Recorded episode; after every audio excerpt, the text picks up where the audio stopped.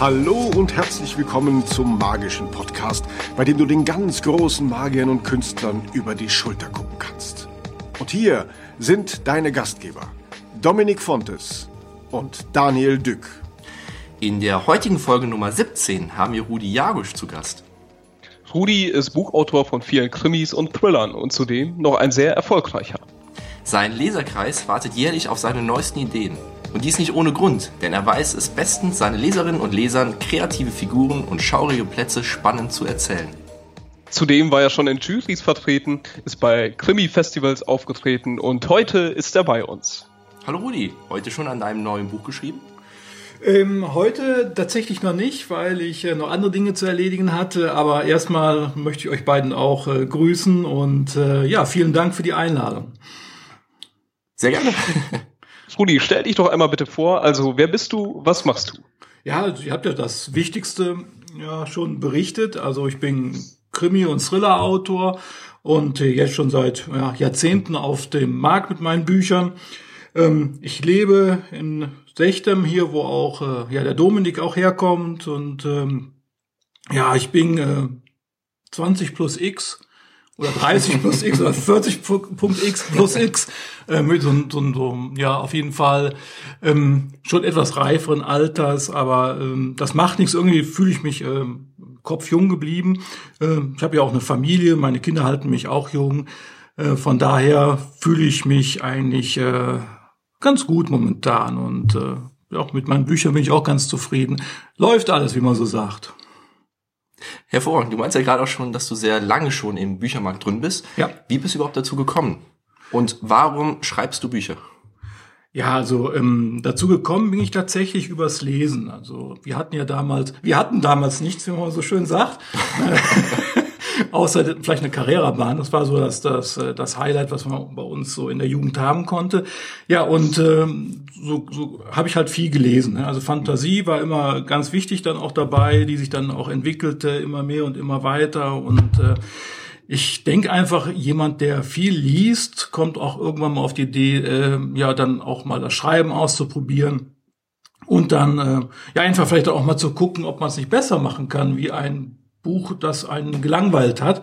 Und äh, ja, so bin ich eigentlich schon von klein an äh, zum Schreiben gekommen, habe das auch kontinuierlich weiter verfolgt. Das ist vielleicht auch ganz wichtig, überhaupt dann auch später dann auch Bücher schreiben zu können, dass man dranbleibt, weil das ist eine Sache, da muss man dranbleiben. Ein Buch schreibt sich nicht innerhalb von einer Woche. Und ähm, ja, dieser Ehrgeiz, den muss man dann schon ein bisschen mitentwickeln. Ne? Gab es so eine erste Geschichte, wo du dich dran erinnern kannst, so das war jetzt das allererste, oder hast du sofort mit einem richtigen Roman begonnen? Nein, das war auch die ersten Geschichten, die ich geschrieben habe. Das waren auch mehr so Kurzgeschichten tatsächlich und ähm, das war auch im, im, im Deutschunterricht. Ähm, die sind dann äh, immer ganz gut angekommen. Immer wenn ich kreativ sein konnte, wenn ich also solche Kurzgeschichten entwerfen konnte, ging das meistens mit einer Eins oder zwei aus. Und sobald ich dann so Richtung Grammatik und Rechtschreibung kam, endete das meistens mit einer 4 oder 5 und äh, das ist heute immer noch so eine kleine Schwäche von mir. Aber das ist ja das Schöne daran, eine Carrera-Bahn kann dir nicht die Rechtschreibfehler äh, berichtigen, aber heutzutage ein gutes Schreibprogramm kann schon vieles rausfiltern. Aber das ist natürlich über die Jahre auch besser geworden, muss man auch dazu sagen. Das macht auch die Übung dann. Ne? Du hast ja schon über zehn Bücher veröffentlicht. Äh, woher kommen deine Ideen? Du, Daniel, das ist schwierig zu beantworten, weil ähm, die Ideen sind einfach da. Es hört sich jetzt so ein bisschen platt an, aber das ist so. Ich, ich laufe durch die Gegend und ähm, ich beobachte irgendwas und dann kombiniere ich das mit was anderes, was ich gesehen habe und denke mir, das wäre vielleicht wieder eine schöne Szene für einen Roman und äh, und äh, ja, so, so entsteht das. Das beim beim Laufen, beim beim Leben ähm, teilweise auch nachts beim Träumen. Ähm, ja, das ist einfach immer da. Besser kann ich das nicht beantworten. also ist sozusagen ein Notizbuch dein ständiger Begleiter? Ja, also Notizbuch mittlerweile auch in elektronischer Form. Also ich, ich liebe, liebe die Digitalisierung. Also ich äh, nutze dann auch ein Tablet oder halt ja ein Handy, ne, um mir was zu notieren. Hast du auch irgendeine spezielle Kreativitätstechnik, irgendwie Vision Board oder ein paar andere Methoden? Es gibt ja wirklich ganz viele auf dem Markt. Ja, ja, Kreativitätstechnik ist, äh, ist so eine Sache. Also ähm, ich nutze ein Whiteboard. Das ist tatsächlich mal was nicht Digitales, was ich nutze. Das ist also riesig, das ist ein Meter mal zwei Meter und äh, da arbeite ich so ein bisschen Mindmap-mäßig. Ne? Wenn ich also eine Idee im Kopf habe äh, oder einen Clue, den schreibe ich mir dann da auf und dann mache ich ganz viele Wolken drumherum. Und äh, so entsteht dann meistens die Geschichte. Also das kreative äh, Gerät, um das mal so ein bisschen platt auszudrücken, ist tatsächlich mein Whiteboard. Das heißt, kann man sich so vorstellen, du hast ganz viele verschiedene Ideen, die passen irgendwie zu einer Geschichte oder zu einem Roman ja. halt eben zusammen und die fasst du dort zusammen und guckst dann, wie die am besten dann in ein Buch, in eine Geschichte reinpassen. Perfekt, genau. Also was ich mir okay. meistens so notiere, sind tatsächlich kurze Szenen. Da habe ich äh, hunderte von und ähm, wenn ich dann eine Geschichte entwickle, gucke ich dann dieses, diese, diese Notizen durch und schaue mir dann an, äh, was dann halt zu diesem Roman, zu dieser Geschichte ganz gut auch reinpassen würde. Ne? Das, äh, das ähnlich funktioniert das auch mit den Figuren. Ähm, da ist auch, wenn man aufmerksam durch die Weltgeschichte rennt, äh, findet man ja die kuriosten Gestalten und ähm, kommt mir denn so einer unter, notiere ich mir das dann auch direkt. Ne? Und seine Eigenarten, die Ticks, die man dann auch später gut in Romanen verwenden kann, um Personen auch auseinanderzuhalten. Ne? Das ist auch, auch so eine Sache. Hast du auch so ein Master-Notizbuch sozusagen, also wo du alle deine Notizen oder Ideen, die überall reinkommen, ähm, rein notierst? Oder verteilst du die auf Whiteboard und Nein, also, dann sofort. also wenn ich, wenn ich das Whiteboard dann weitestgehend gefüllt habe und ich muss das ja dann auch irgendwann mal wieder putzen, um neue Ideen dann ähm, ja dann auch da aufmalen zu können, dann wird das fotografiert und dann äh, nutze ich eine Cloud und ähm, da läuft auf dieser Cloud läuft eigentlich alles zusammen, was ich habe. Auch das, was ich geschrieben habe, läuft auch auf die Cloud drauf. Also so kann ich jederzeit überall dann mit, mit meinen digitalen Geräten, mit meinen tollen Teilen kann ich dann darauf zugreifen und weiterarbeiten. Also voll modern. Ist das dann bei dir auch so, dass wenn du das quasi an dem Whiteboard jedes Mal vorbeigehst, dass du denkst, ah, da könnte ich vielleicht noch etwas ergänzen und ah, da vielleicht auch noch.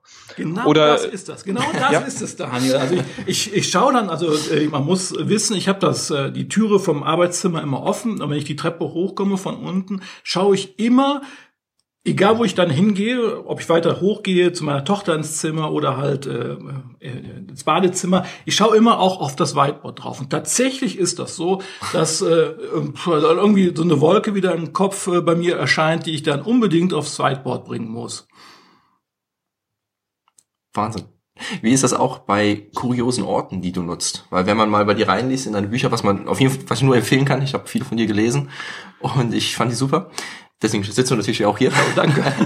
Aber auf jeden Fall, wenn man dort mal reingelesen hat, ähm, dann sieht man, dass du sehr gerne sehr kuriose und sehr mysteriöse Orte nutzt.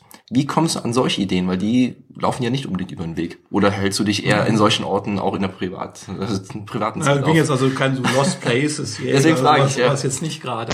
Da, da ist es tatsächlich so, dass ich dann die Geschichte schon benötige, also die, die, also die Idee dann auch schon im Kopf haben muss und mir dann dazu die passenden Orte heraussuche. Und da nutze ich dann ganz einfach auch das Internet. Also meistens hat man Glück, wenn man äh, irgendwie was eingibt und man versucht, man sucht zum Beispiel ein verlassenes Dorf, dann kann man das eingeben und äh, da, da findet man dann auch sofort etwas, was dann auch passen könnte. Aber dann fahre ich auch hin und gucke mir das an. Also das ist auch, äh, also Schauplatz besichtigen ist für mich auch ganz wichtig bei der Recherche. Wie wichtig sind dir dabei die Bilder? Jetzt, wo du Google angesprochen hast, ähm, ist dir der Text da eher wichtiger, also der Ort, oder gehst du eher von den Bildern aus, dass du dir deine Geschichte selber im Kopf baust? Also ähm, ich baue mir die Geschichte lieber selber im Kopf und gucke dann hinterher, dass ich ähnliche Bilder finde.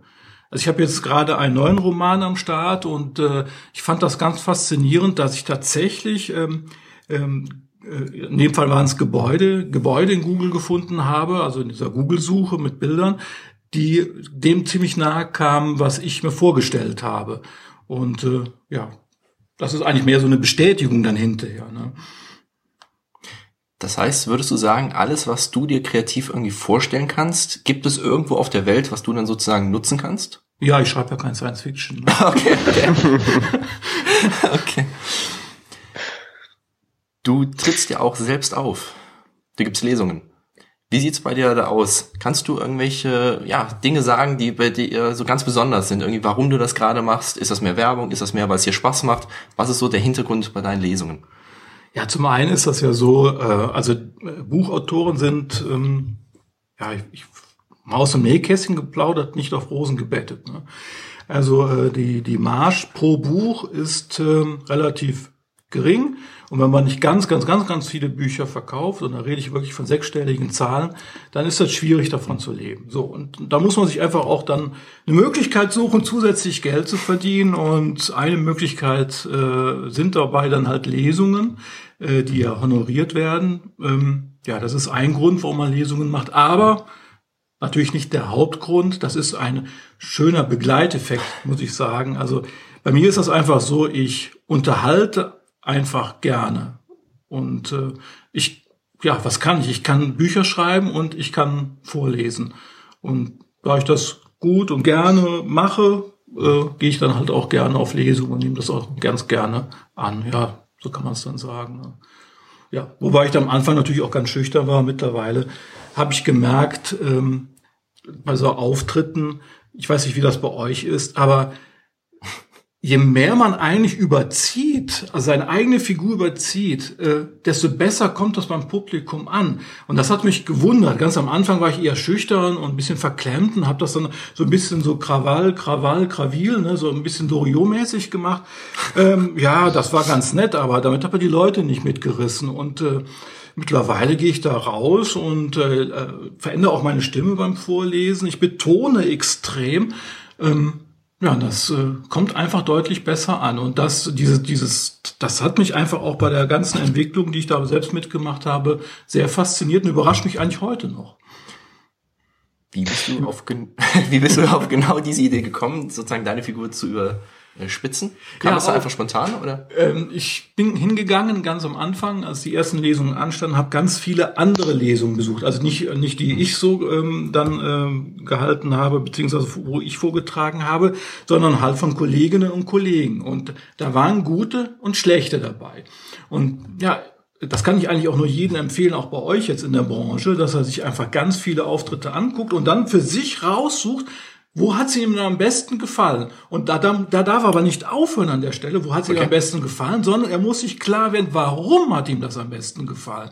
Und wenn er das Warum hat und kriegt das für sich adaptiert, warum auch nicht mal ein bisschen klauen, muss man so sagen, gute, gute Auftritte dann auch adaptieren, ähm, äh, ja, dann, ähm, ja, dann, dann läuft's dann auch. Dann hat man was für sich gefunden und weiß, dass man damit auch das Publikum überzeugen kann. Wer engagiert dich für diese Vorlesungen? Sind das die Büchereien an sich oder sind das die Verlage, die dich dafür engagieren? Die Verlage haben damit äh, eigentlich im Großen und Ganzen nichts zu tun. Die sind eher Vermittler. Äh, das sind tatsächlich Veranstalter. Das sind Buchhandlungen, das sind äh, Festivalveranstalter. Ähm, das können auch Privatpersonen sein bei sogenannten Wohnzimmerlesungen. Also wirklich so dieses klassische eher. Ne? Irgendjemand möchte halt einen schönen Abend organisieren und äh, überlegt sich, was er machen möchte. Und wenn er dann zu einer, sich zu einer Lesung entscheidet, fragt er halt beim Autor nach und hört sich das dann an. Du hattest ja auch wirklich schon sehr viele Lesungen in deiner kompletten Geschichte. Ja, da kommen jetzt so einige hunderte schon zusammen, das stimmt. Hast du irgendwelche Erfahrungen gemacht, die du jetzt unbedingt teilen möchtest? Also hast du irgendwie speziell Sprechtraining gemacht? Hast du irgendwie, ähm, bis auf was du eben schon erklärt hast, dass du halt eben deine Rolle nimmst und die ein bisschen was übertreibst oder deine persönliche Art, irgendwie noch andere Facetten, die dich sozusagen auf der Bühne bilden und ja, äh, irgendwelche Dinge, die du halt eben positiv mitgenommen hast für dich? Die ich positiv mitgenommen habe. Genau, also ja. zum Beispiel äh, zum Beispiel Sprachebetonung, Pausen, die du speziell setzt ja. oder Interaktion mit dem Publikum oder irgendwie solche Punkte in diese Richtung? Also das Wichtigste überhaupt ist, äh, man, man muss ähm, ja, sich selbst treu bleiben. Ich will es mal so ausdrücken. Auch am Anfang bin ich auch hingegangen, habe mir dann äh, sehr schöne Sachen angezogen, Schlipskragen, schöne Schuhe und äh, habe mich dann da hingesetzt und äh, ja, fühlte mich einfach nicht wohl.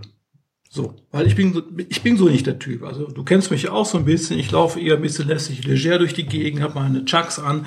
Und ähm, da, da einfach so auch der, der Tipp, bleib du selbst, mach dein Ding und äh, da fühlst du dich auch wohl. Und äh, du musst dich wohlfühlen, damit du den Kopf frei hast, um andere Leute zu unterhalten. Das ist Ja. zumindest meine Erfahrung ich denke mal, das werdet ihr teilen.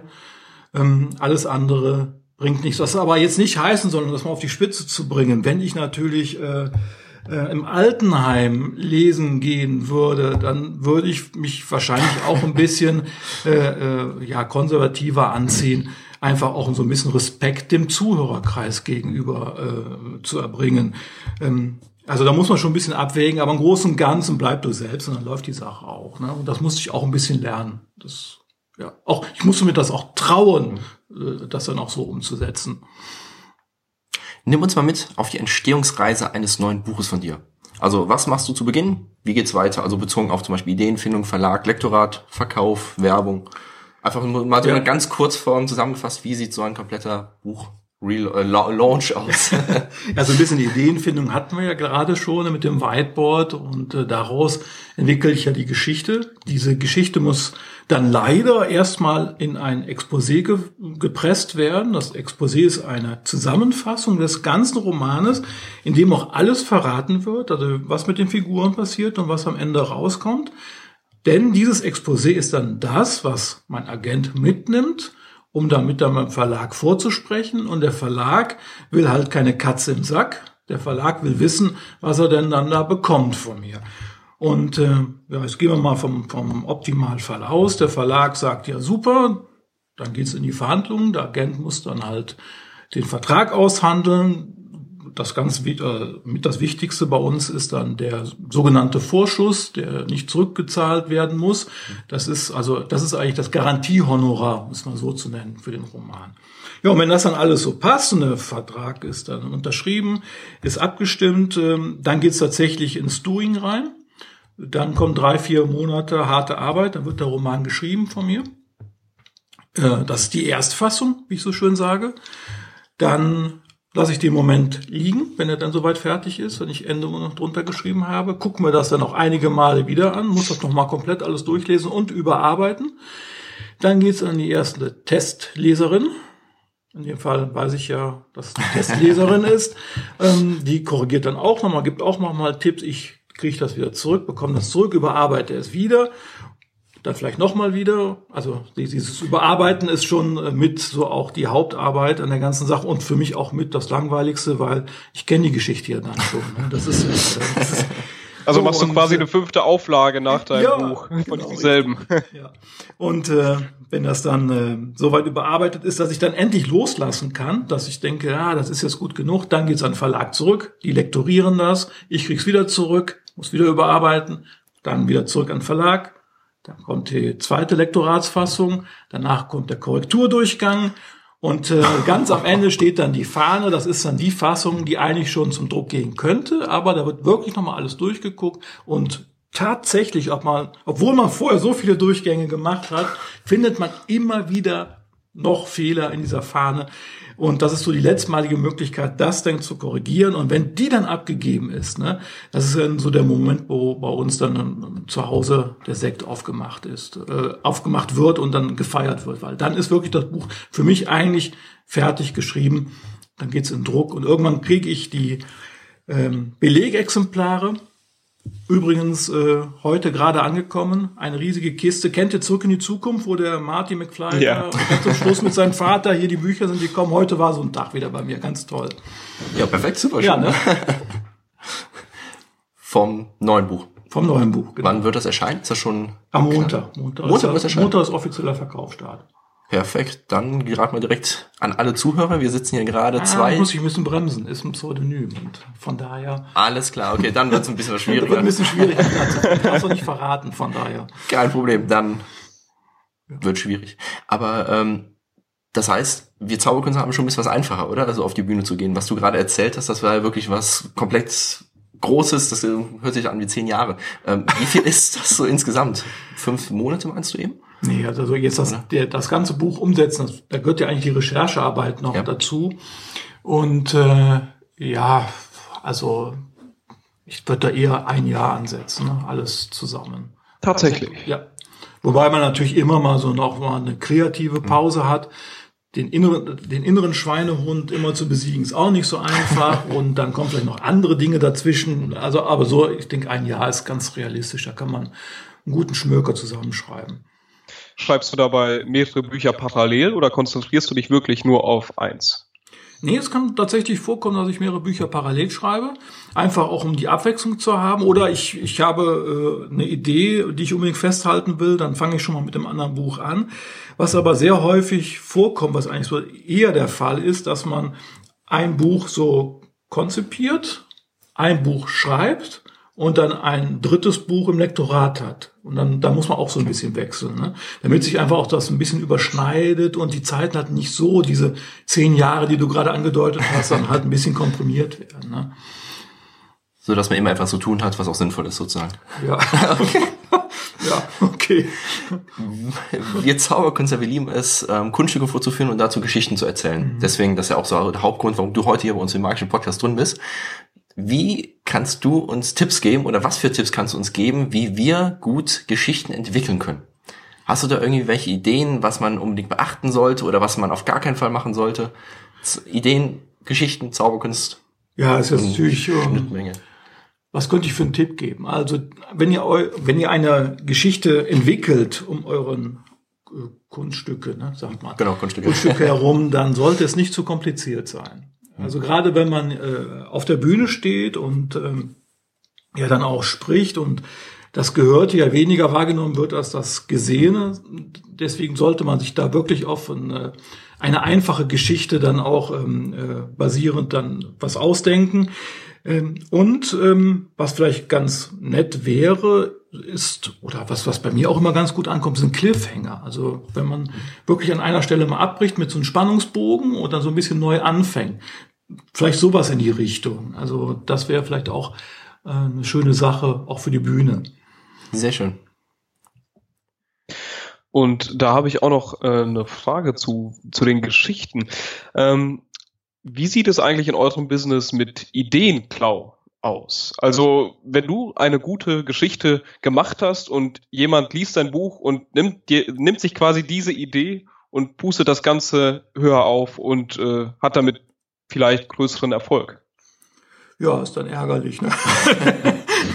Nein, also ich habe ich, also ich habe keine Angst vor Ideenklau, weil mir ist tatsächlich sowas Ähnliches auch mal passiert und ähm, da muss ich sagen, seitdem habe ich keine Angst mehr. Also ich habe eine Geschichte entwickelt, und zwar wird da eine, eine ehemalige Clique in ein verlassenes Dorf äh, gerufen und dann es gibt auch Gründe, warum die da hinfahren. Also die sind jetzt nicht so wie in diesen Splatter-Filmen, dass sie einfach da hinfahren, denken, lass uns mal abschlachten. Es gibt schon einen Grund, warum die da hinfahren.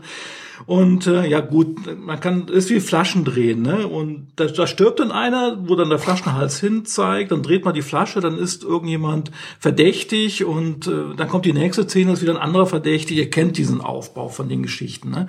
Und ähm, ich habe wirklich die Geschichte, das verspreche ich hier hoch und heilig ins Mikro, selbst entwickelt, selbst entworfen, selbst geschrieben. Und ich kam auf den Markt mit dem Buch und fast parallel kam ein anderer Seller raus, der fast die identische Story hat. Und äh, seitdem habe ich keine Angst mehr vor Ideenklau. Es ist einfach so, äh, es kommen 80 bis 100.000 Bücher im Jahr in Deutschland raus.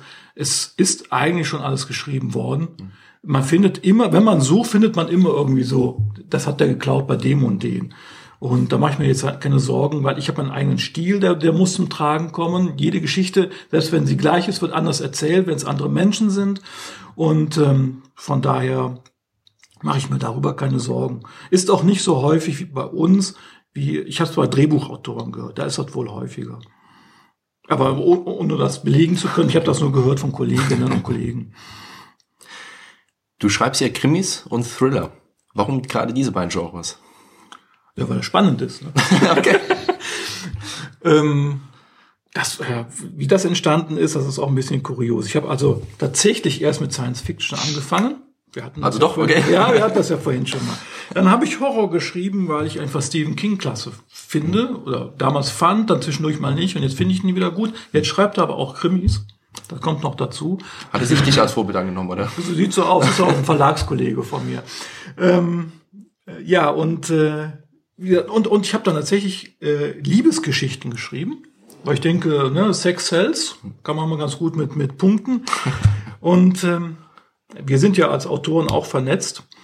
Und irgendwann kam eine Lektorin von einem kleinen Verlag auf mich zu und sagte, hör mal, das läuft ja ganz gut, was du da so machst. Kurzgeschichtenpreis gewonnen und, äh, und solche, so in die Richtung. Hast du nicht auch einen, einen Krimi in der Schublade? Und, da- und das ist sehr, ja, und, also die kam auf mich zu, sagte, hast du einen Krimi in der Schublade? Und äh, ich hatte keinen. Sagte aber ja. Weil es ist sehr schwer, überhaupt einen Verlag zu überzeugen, also als Anfänger äh, aufgenommen zu werden. Ne? Und ähm, ja, wie gesagt, ich hatte nichts in der Schublade, musste aber ja sagen, weil ich diese Chance wollte ich einfach nicht äh, vergehen lassen. Ja, und dann habe ich innerhalb von zwei Wochen Krimi entwickelt und das hat mir so gut gefallen. Das war wirklich der erste Krimi, den ich geschrieben habe. Es hat mir aber so gut gefallen, dass ich einfach dabei geblieben bin. Macht einfach Spaß. Weil, weil da kannst du alles reinpacken. Der Krimi hat alles. Der hat Liebesgeschichten, du kannst ein bisschen Science Fiction reinpacken, wenn du willst. Ne? Boah, machst einfach ein paar Jahre in die Zukunft rein. Du kannst in die Vergangenheit reisen, wenn du möchtest, machst einen historischen Krimi. Da ist wirklich alles drin. Sozialkritisch kannst du sein und äh, das passt einfach. Wow. Und du hast einen großen Spannungsaufbau auf jeden Fall. Krimi, Ja, ja, klar, natürlich, ja. Also da, da, beim Thriller ja noch mehr. Ne? Beim Krimi kannst du ruhig ein bisschen langsamer angehen lassen. So äh, Agatha Christie war ja auch eher so die Meisterin, wo es dann so ein bisschen langsam erstmal loslief und trotzdem tollen Höhepunkt und Clou am Schluss hinbekommen hat. Ähm, ja, aber äh, klar, ein bisschen Spannung muss immer drin sein. Ja. Kannst du einmal ganz kurz erklären, wo der Unterschied zwischen Krimi und Thriller ist? Ah, das ist nicht so richtig. Da gibt's so viele, da gibt's so viele Definitionen. Ähm, So die Hauptdefinition. Also ich habe so ein bisschen ja schon erklärt. Also für mich ist so ein Krimi, der geht ein bisschen langsamer an. Ne? Ja. Und ähm, ein Thriller, der hat irgendwie auch immer eine, eine, eine Zeitnot, ein, ein zeitliches Problem. Da, da muss, muss ein, ein, der Held muss eine bestimmte Aufgabe erledigen, bevor dann irgendwo ähm, ja das, das Seil reißt, um das mal hier so ganz platt auch darzustellen. Und das muss, das muss im Krimi nicht sein, finde ich. Da kann wirklich so sein, er kann gemütlicher Ermittler, der kann dann irgendwo seine Schweinshaxe essen gehen und gleichzeitig dabei über den Fall nachdenken. Also dieses, dieses Tempo muss da nicht drin sein im Krimi. Und so, so unterscheide ich das immer, die beiden Genres. Bezogen auf den Spannungsaufbau, den du gerade eben, oder wir alle schon erwähnt haben, wie machst du das am besten? Oder grundsätzlich hast du da immer sozusagen eine gleiche Kurve? Also jetzt bei Thriller ein bisschen was ähm, anders als bei Krimi. Oder ähm, wie gehst du an den Spannungsaufbau für die gesamte Geschichte dran? Für die gesamte Geschichte.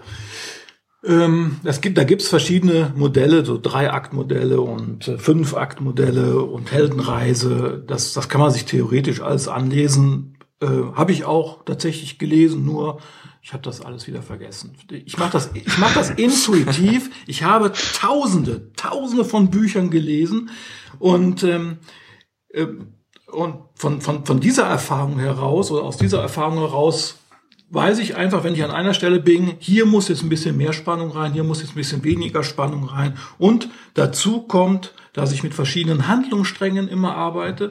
Und schon allein, wenn ein Handlungsstrang Strang abbricht und ein anderer wieder beginnt, hast du schon so eine Art Cliffhanger wieder drin, was ich gerade schon erwähnt hatte, auch als Tipp. Ähm, also ich mache das aus dem Bauch heraus und, und weiß ja, wo ich hin muss, muss ja den Clou dann auch irgendwie dann äh, ja auch ähm, äh, ja, dann auch erfüllen. Und von daher weiß ich, wie das in etwa vom Spannungsaufbau sein muss, damit es interessant für den Leser wird. Wenn wir jetzt einen Zuhörer haben, einen Zauberkünstler, der auf der Bühne ist, unbedingt die perfekte Geschichte entwickeln möchte für ein Zauberkunststück, kannst du irgendwie vielleicht einen kleinen Tipp oder sowas geben? Weil bei dir ist es ja scheinbar durch die ganz vielen Jahre Erfahrung in der Praxis halt eben ja einfach im Blut drin. Wenn jemand halt eben jetzt anfängt damit, Geschichten für die Zauberkunst zu schreiben, wo, wie könnte man die Spannung am besten aufbauen? Ja, vielleicht ähm, Irgendein spezielles Modell zum Beispiel. Hast du eben ja schon erwähnt. Ja, diese, diese Akt, äh, Akt, also jetzt hat nicht- nichts mit äh, Sex zu tun. Äh, es gibt auch wie, wie verschiedene Modelle, wie man halt einen Spannungsaufbau hinbekommen kann. Würde ich aber nicht empfehlen für die Bühne. Weil hier geht's ja tatsächlich darum, das Zauberkunststück soll ja im Vordergrund stehen. Ne? Und ich würde das wirklich tatsächlich, die Geschichte, die im Hintergrund abspielt, eher begleitend machen. Das, ne, also so, dass das umschmückt sozusagen. Ich, also ich jetzt so als Laie, wenn ich Zauberkünstler wäre, ich würde gucken, was habe ich für ein Zauberkunststück und würde alles Mögliche drumherum textlich erfinden, was dieses Zauberkunststück betont. Also wirklich, bei meinem Whiteboard würde das Zauberkunststück in der Mitte stehen und alle anderen Wolken müssten darauf hinarbeiten und dazu arbeiten, dass das unterstrichen wird. Und so würde ich die Sache angehen. Okay, perfekt. Muss auf der letzten Seite wirklich alles von dem Buch quasi aufgelöst sein, erklärt sein? Oder lässt du ganz gerne ein offenes Ende oder teilweise? Das ist eine gute Frage. Also äh, da gibt's auch verschiedene Ansichten. Es gibt welche, die sagen, alle roten Fäden, die man so äh, verfolgt hat im Roman, müssen zum Schluss zusammenlaufen und dann auch äh, eine Erklärung finden beziehungsweise aufgeklärt sein. Ich, ich fahre da ganz anders. Ich sage, das muss nicht so sein, weil ich mal so als Beispiel, ich habe einen, einen Kommissar, der, der lebt auch hier im Vorgebirge und der hat einmal einen Fall gelöst. Und ganz zum Schluss endet die Geschichte mit dem gelösten Fall schon, ja. Aber er hat nicht verschiedene Dinge nicht weiter verfolgt. Und ich finde, das ist realistisch. Weil du, wenn du in so einer Story drin bist, du musst irgendeine Aufgabe erfüllen, dann hast du ganz viele Gedanken, die du natürlich dann den Leser mitteilst, ne? ist ja ganz klar, also ich muss das dem Leser mitteilen. Aber wenn der Fall dann gelöst ist, sind diese Sachen vielleicht nur noch nebensächlich oder interessieren überhaupt gar nicht mehr. So, und, ähm, und da muss man dann nichts weiter erklären. Man muss auch nicht erklären, wenn man den, den, den Täter gefasst hat, den Mörder gefasst hat, was der denn für eine Strafe hinterher bekommt. Das ist für die Geschichte vollkommen unwichtig. So, und von daher sage ich, nein, es muss nicht immer alles aufgeklärt sein und äh, alles in Friede, Freude, Eierkuchen dann auch, ähm, ja, dann auch niedergeschrieben werden. Wie wichtig sind dir Emotionen in der Geschichte? Möchtest du wirklich den Leser möglicherweise auch zu Tränen rühren oder zum Tränen zu Weinen bringen oder möchtest du ausschließlich eine gute Geschichte erzählen? Eine gute Geschichte, die kriegst du nur hin, wenn du die Emotionen mit reinnimmst. Also wenn du Emotionen in der Geschichte mit drin hast, ähm, starke Emotionen, Hass, Freude, Liebe, Angst, Furcht, all diese Dinge, ähm, desto daran wächst eine Geschichte. Und damit, damit kriegst du auch so ein bisschen den Spannungsbogen äh, rein. Ne? Wenn, äh, ich sag jetzt einfach mal, wenn, wenn, äh, wenn eine Person eine andere Person liebt, äh, und das ist eine unerfüllte Liebe, hast du ja automatisch so einen Spannungsbogen drin, weil kriegt die Person dann ganz am Ende die, den Geliebten oder den er halt anhimmelt. Ne? Ähm, also Emotionen müssen mit rein. Emotion ist vielleicht auch eine Sache, die ihr auf der Bühne, oder du hast gerade eben noch gefragt, äh, was man so mitgeben kann. Das kann man vielleicht auch ganz gut beim Zauberkunststück, dass man vielleicht Emotionen mit da versucht rein reinzubekommen. Ne? Nicht, nicht unbedingt Hass. Ne? Obwohl das auch lustig werden könnte. Ja. Wie wichtig ist dir deine Zielgruppe, beziehungsweise hast du überhaupt eine? Ja, die, die typische Zielgruppe eines Krimi-Autors sind halt Frauen. Das ist das eine, weil die lesen am meisten. so, und dann so Krimis ist dann so ab 40 aufwärts. Das äh, ist so eine, so eine Zielgruppe, die ich schon so ein bisschen im Auge habe, bei meiner Figurenentwicklung auch. Äh, ja, muss man einfach ja, ich, ich möchte ja gelesen werden und von daher sollte man die Zielgruppe nicht, nicht äh, einfach ignorieren. Ne? Und ähm, ja, Mehr fällt mir dazu nicht ein. Nicht ein hast, ja. hast du immer andere Charaktere oder spielst du, oder nicht spielst du, sondern schreibst du auch mal über dich selbst, also in der Ich-Perspektive? Also ganz am Anfang, der erste Kommissar, den ich so entwickelt habe, der hatte Züge von mir. Und auch die Figuren, die da in dem Roman aufgetreten sind, die waren schon so ein bisschen an realen Personen angelehnt. Ähm, das war einfach so diese, der Idee geschuldet, schreib über das, was du kennst. Das war aber eigentlich nur im ersten Buch so, weil äh, das ist ja dann auf Dauer langweilig. Ich will ja Geschichten erfinden, ich möchte Figuren äh, erfinden und entwickeln. Und äh, warum sollte ich dann über Personen schreiben, die ich ja schon kenne? Ich weiß ja, wie die sich verhalten. Ne? Also ich, da, da wollte ich auch ein neues, ein weiteres Feld betreten, ein neues Feld betreten. Und von daher, seit dem ersten Roman sind eigentlich alle Figuren wirklich, wirklich frei erfunden. Mit Ausnahmen, wenn ich den schon mal so Ticks gebe, was ich ganz am Anfang erwähnt habe, das habe ich dann vielleicht irgendwo gesehen und dann kriegt diese Figur das zugeschustert. Ne? Aber dann ist das eigentlich nur dieser Tick ne? und nicht die, die, die Person an sich, die da äh, gespiegelt wird. Befindet sich manchmal deine eigene Person in deinen Geschichten? Nee, nee, also wie gesagt, meine Person ist komplett raus und das ist auch ähm, eine Sache, ein Problem, was viele Leserinnen und Leser haben die, die Autoren, die schon mehrere Bücher geschrieben haben, die erfinden Figuren. Und oftmals wird eine erfundene Figur mit dem Autor gleichgesetzt. Und das spiegelt sich dann auch in Rezensionen wieder. Ich, ich, als Beispiel, ich habe einen Roman, da werden leider, leider, leider viele Tiere beigetötet. Wobei ich das nicht beschreibe. Das ist alles nur Fantasie. Also ich höre immer an der Stelle auf, wo die eigentlich dann anfangen. Ne? Ähm, als Fantasie der Leserin. So, das war aber für die Geschichte unbedingt notwendig, weil da noch eine Steigerung kommt, äh, um das darzustellen. Und ich habe einige Rezensionen, die sagen, der Autor muss krank sein, der Autor bringt Tiere um, so nach dem Motto. Ne? ähm, diese, das ist einfach so, die Leute denken immer, wir schreiben uns da irgendwie mit in diese Figuren rein. Es, es ist aber bei guten Autoren einfach nicht so. Du hast gerade Bewertung angesprochen, das ist ja sozusagen Feedback für dich. Bei uns Zauberkünstler ist es so, wenn wir auf die Bühne gehen, dann sehen wir sie direkt, entweder kriegen wir Applaus oder wir kriegen Buchrufe, was wir hoffentlich natürlich nicht bekommen. Aber auf jeden Fall, ähm, auch wenn wir viel gebucht werden, merken wir das dadurch ja, dass wir halt eben scheinbar mit unserem Programm ankommen. Wie sieht das bei dir aus? Spiegelt sich das erst durch Verkaufszahlen wieder, durch ja, Bewertung oder woher kriegst du dann Feedback? Weil das hört sich etwas länger an, der Prozess. Ja, also die Rezension ist natürlich das, das direkteste Feedback dann auf dem Buch. Ne? Und äh, klar, ähm, freuen wir uns auch über jede gute Bewertung und äh, ärgern uns auch über schlechte. Was heißt ärgern? Will ich so gar nicht so sagen, aber es ist schon so, wenn man 30 gute Bewertungen hat, dann kommt eine schlechte Bewertung, über die macht man sich leider mehr Gedanken statt, statt über die 30 guten. Ne? Ähm, aber wir Autoren gehen ja auch auf die Bühne, ne? also bei Lesungen. Und dann nehme ich meine Texte mit und da haben wir auch dieses direkte, wir empfangen ja auch das direkte Feedback aus dem Publikum, auch äh, auf die Story selbst. Und da ist dann vielleicht auch noch so ein Indikator, wie viele Leute nehmen hinterher das Buch dann mit und kaufen das dann da am, am, am Abend selbst. Ne?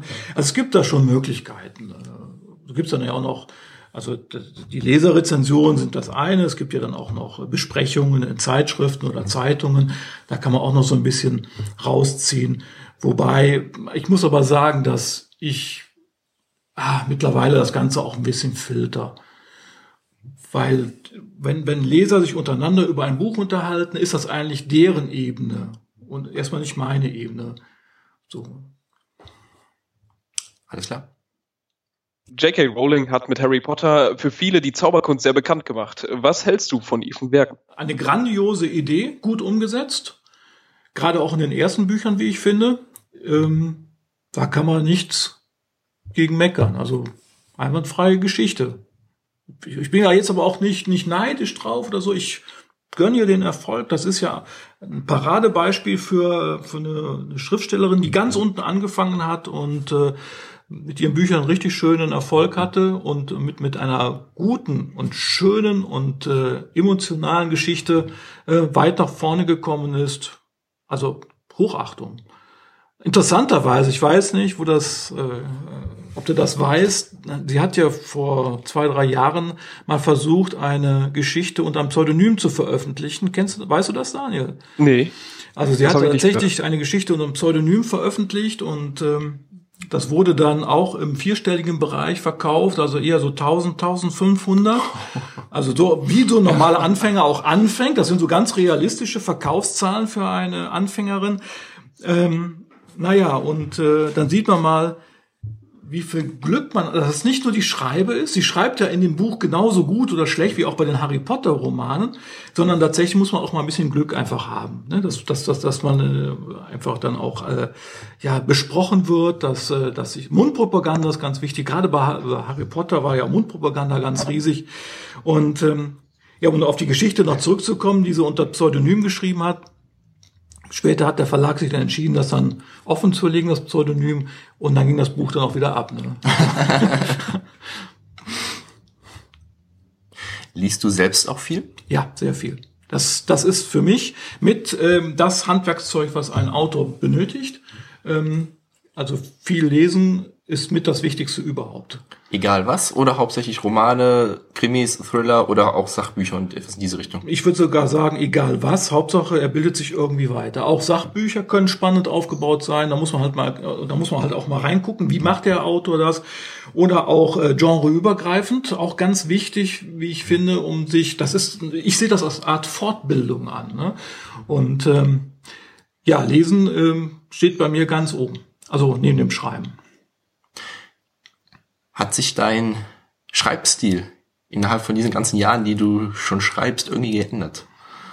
Der Stil nicht unbedingt, aber ist schon mehr Qualität reingekommen. Also ja, vielleicht hat sich der Stil auch ein bisschen geändert. Ich habe früher oft zu Bandwurmsätzen geneigt, auch ich habe hab ja erwähnt, dass Stephen King so ein Vorbild war oder dass ich den gern gelesen habe.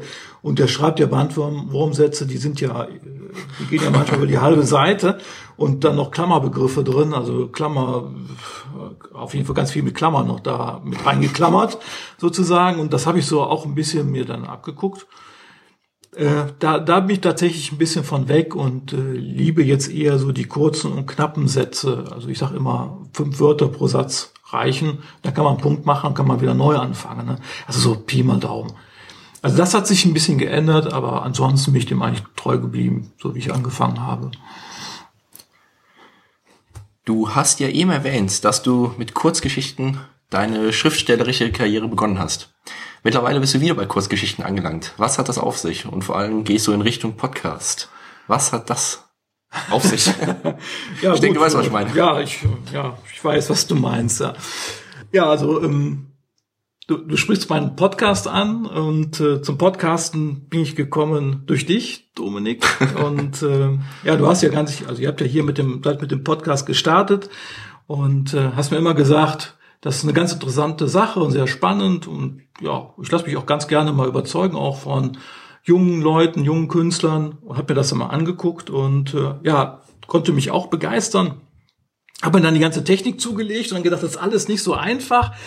Äh, hab dann was entwickelt, hab dann angefangen, musste dann feststellen, du hast keine Zielgruppe dafür. Also wirklich, die Zielgruppe fehlte. Du hast ja Daniel vorhin auch schon mal angesprochen, wie wichtig eine Zielgruppe ist. Das ist nicht nur beim Schreiben so, wenn man einen Roman schreibt, sondern auch beim Podcast habe ich dann auch leidlich erfahren müssen äh, habe das ganze Konzept wieder über den Haufen geworfen und bin dann dazu übergegangen, einfach zu unterhalten, weil ich das liebe. So, und da habe ich gedacht, ich, also die erste Wolke, die ich aufgemalt hatte auf mein Beitwort war Unterhaltung, habe mir gedacht, wie kriege ich das am besten sichergestellt, habe dann Kurzgeschichten aus der Schublade rausgesucht, die ich ja auch zahlreich habe.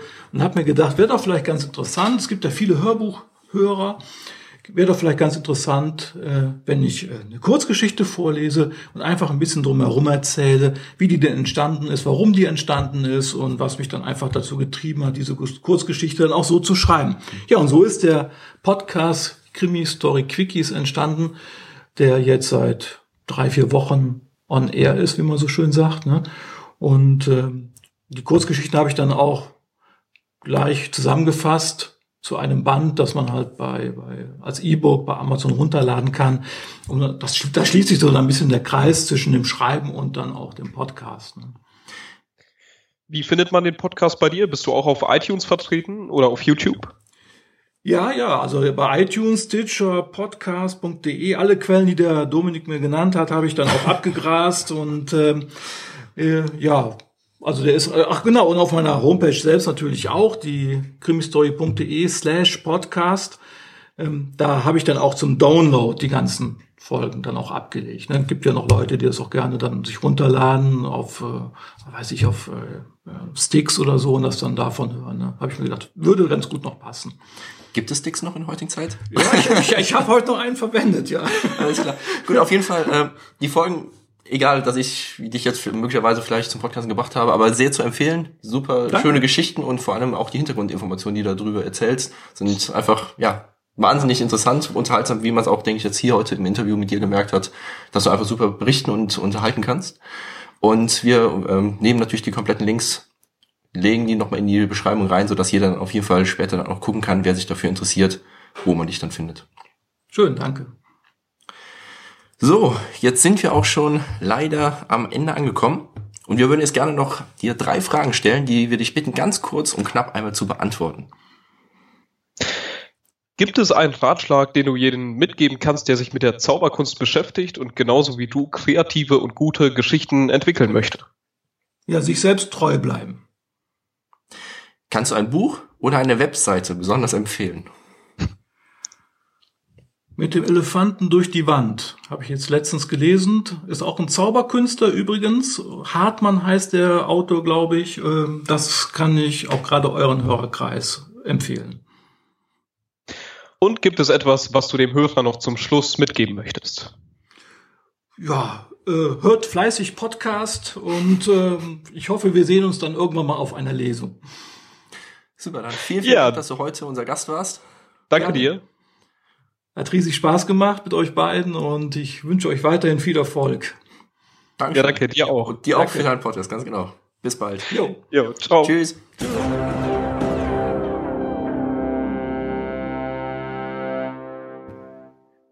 Das war's mit unserem heutigen Podcast. Vielen Dank, dass du bis jetzt zugehört hast. Unser Zitat der Folge kommt von Else Schmidt. Sie sagte einmal, jede Strategie zur Lösung eines Problems ist kreativ. Wenn es dir gefallen hat, freuen wir uns über deine Empfehlung an deine Freunde und über eine 5-Sterne-Bewertung bei iTunes. Denn das Beste, was du für uns tun kannst, ist eine Empfehlung an andere. Und je mehr positive Bewertungen wir auf iTunes haben, desto mehr werden diesen Podcast finden und umso mehr werden an den Infos, die wir für euch zusammenstellen, teilhaben können. Wenn du Vorschläge für weitere Interviewpartner hast oder Anregungen im Allgemeinen, freuen wir uns auch über deine persönliche Nachricht auf Facebook, per Mail oder beim Besuch auf unserer Webseite. Du findest uns unter facebook.com Magischer Podcast. Und unter magischerpodcast.de.